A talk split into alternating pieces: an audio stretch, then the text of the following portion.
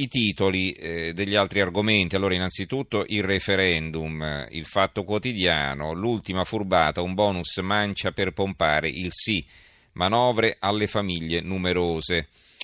Il Giornale, nuova cambiale per il sì, quattrocento milioni alle famiglie, aria di elezioni anticipate e il titolo del fondo di Augusto Minzolini. Libero invece dà conto del confronto televisivo, Salvini Boschi scontro all'ultimo sorriso, al duello tivù tante smorfie, poco referendum. Il manifesto, vengo anch'io, no tu no, e l'apertura eh, del manifesto, una foto di Renzi, l'invito al politologo Pasquino, poi ritirato dalla Rai per dare campo libero al Premier, la ministra Boschi che prima rifiuta il confronto con Salvini e poi va al duello sulla sette. E la grande platea radiotelevisiva, pubblica e privata, il vero campo di battaglia della sfida referendaria, e Renzi tiene il telecomando.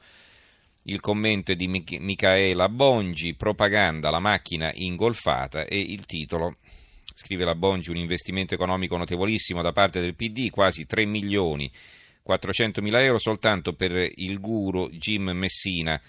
Una strategia mediatica studiata da mesi nel dettaglio per la campagna referendaria. Matteo Renzi non ha lasciato nulla al caso, si è parlato persino di una struttura parallela insediata direttamente a Palazzo Chigi, oggetto di un'interrogazione di S E L, per curare la comunicazione capillarmente sulla rete e sul territorio.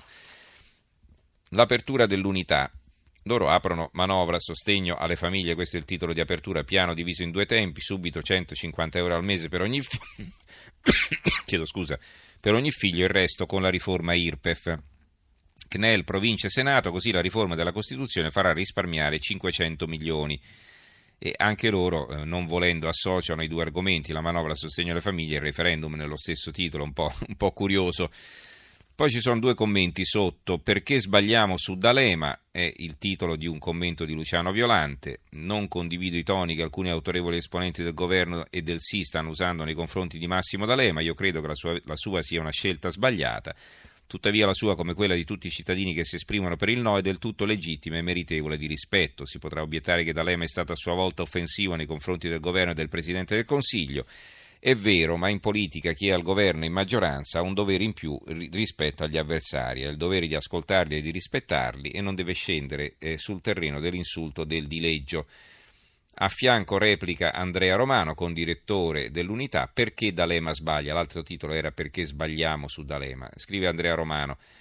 La politica, quella vera, è coraggio di scegliere, coraggio di assumersi responsabilità esplicite di fronte agli italiani e di fronte ai loro problemi. È un virgolettato. Chi è che ha detto queste cose? Massimo D'Alema. Sono parole pronunciate da Massimo D'Alema, allora segretario del P D S, nel gennaio del novantacinque di fronte al Parlamento.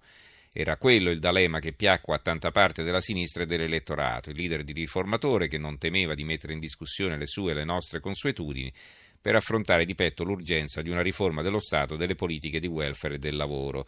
Il dubbio, o qualcosa di più, è che la guerra personale di D'Alema con il proprio passato abbia ormai travalicato i confini della lotta politica e della imperturbabilità. L'opinione, un referendum pieno di liti, scontro tra Matteo Salvini e Maria Elena Boschi per un mancato confronto sulla sette, dura polemica del politologo Gianfranco Pasquino che accusa la Rai di aver cancellato un suo faccia a faccia con Matteo Renzi dopo il rifiuto del Premier di confrontarsi. Poi l'incontro tra Salvini e la Boschi c'è stato, ma l'opinione esce prima dell'ora di cena.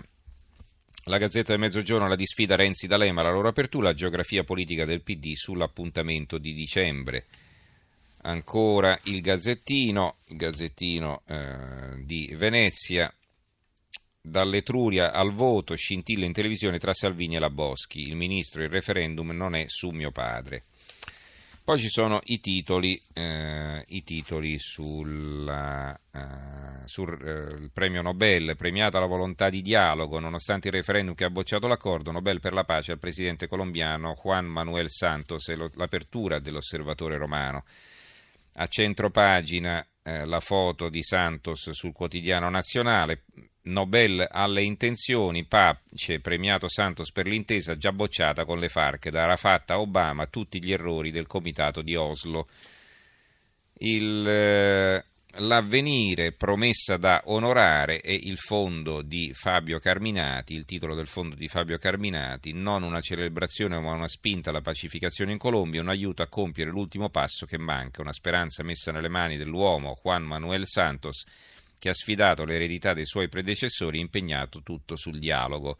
Un dialogo ritenuto da molti impossibile, ma che alla fine ha pagato. Questo è il premio Nobel per la pace all'attuale presidente colombiano, è una spallata ancora più necessaria dopo che domenica scorsa il sogno di una pace rapida è stato colpito dall'esito del referendum, che ha bocciato l'accordo con i guerriglieri delle forze armate rivoluzionarie di Colombia, le famigerate FARC.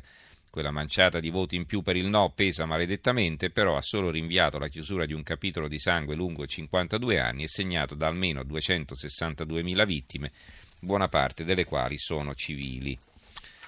Il Mattino, il Nobel all'uomo della pace respinta, il premio al presidente Santos per l'intesa con le FARC bocciata dalla Colombia. Va bene, poi ci sono i cosiddetti titoli in ordine sparso, cioè titoli magari su argomenti che ha in evidenza soltanto qualche quotidiano.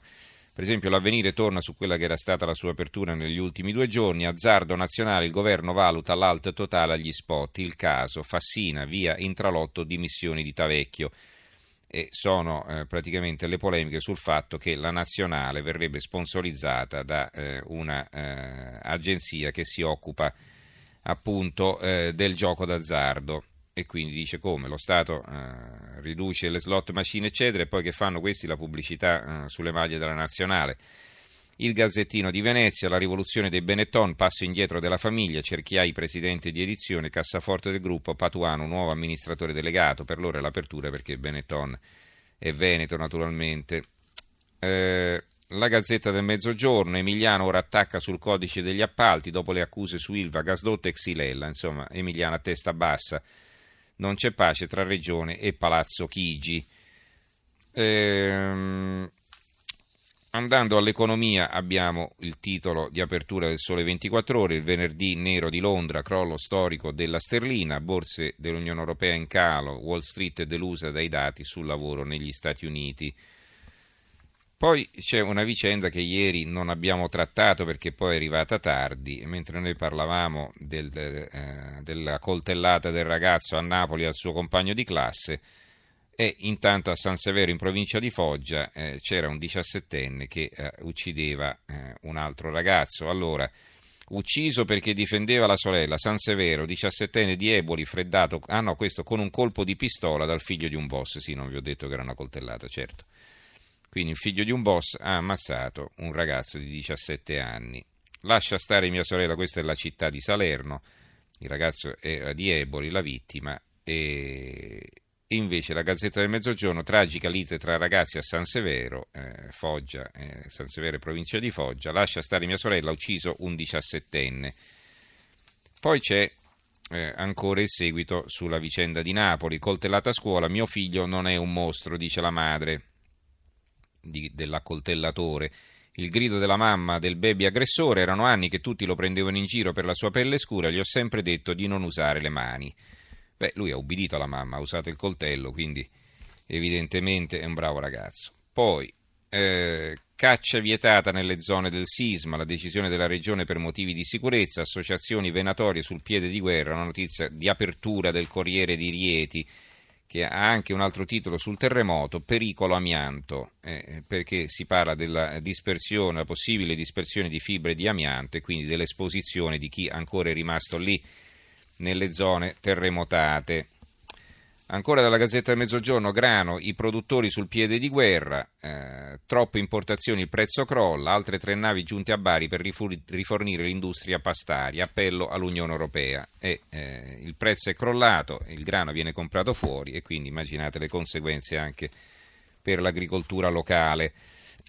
Corriere delle Alpi, mondiali a Roma per i fondi, eh, mondiali, mondiali, virgola, a Roma per i fondi, per i mondiali.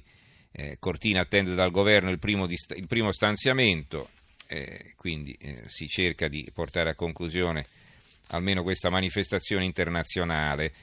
Sul, eh, sull'immigrazione abbiamo l'apertura della Verità, Madrid senza governo niente clandestini, Roma con il governo abbiamo l'invasione, Spagna cinquemilatrecentododici sbarchi in un anno, Italia quindicimila sbarchi in tre giorni, questa è la loro apertura. Il, eh, il giornale invece ha questo titolo: migranti, tutti i numeri e le bugie dell'accoglienza, eh, un servizio a pagina dieci di Francesco Curridori e Domenico Ferrara. Poi abbiamo ancora altri titoli. Intanto c'è, per quanto riguarda la politica, un'intervista a Di Maio sul Fatto Quotidiano. cinque Stelle, Grillo è tornato ma la linea la decidono gli iscritti. E poi c'è una loro inchiesta, Etihad, l'aeroflop degli arabi, pronti a scappare dall'Italia, un'indiscrezione che ha il Fatto Quotidiano, dal mancato rilancio di Rinate alla cura non riuscita su flotta, passeggeri e conti. Quindi Etihad, a due anni dall'ingresso, starebbe per mollare all'Italia, almeno così dice il Fatto Quotidiano. La verità su preti, pedofili e vittime, un'inchiesta del Tempo, l'inchiesta, la loro inchiesta di apertura, e poi anche una notizia, si vede il Colosseo, il Colosseo chiude per pioggia, nubifragio nella capitale. Eh, troppi compiti adesso diminuiranno, assicura il ministro Giannini. Sulla Stampa, intervistata dalla Stampa, i compiti a casa. Tanti studenti delle medie si drogano, lettera shock di una tredicenne, arresto del Carlino, un'altra inchiesta. E eh, concludiamo con una buona notizia, caduti nel pozzo, cane e padrone si scaldano a vicenda e sopravvivono. E insomma una bella notizia di amore tra eh, l'animale e il suo padrone. Grazie allora a Gianni Grimaldi che eh, ha curato la regia, Antonello Piergentili per la parte tecnica, Giorgio Allegretti, Carmelo Lazzaro e Giovanni Sperandeo in redazione. Do la linea a Roberto Zampa che condurrà il G R delle due e noi ci risentiamo lunedì. Buon fine settimana a tutti e buona domenica naturalmente. Grazie, a risentirci.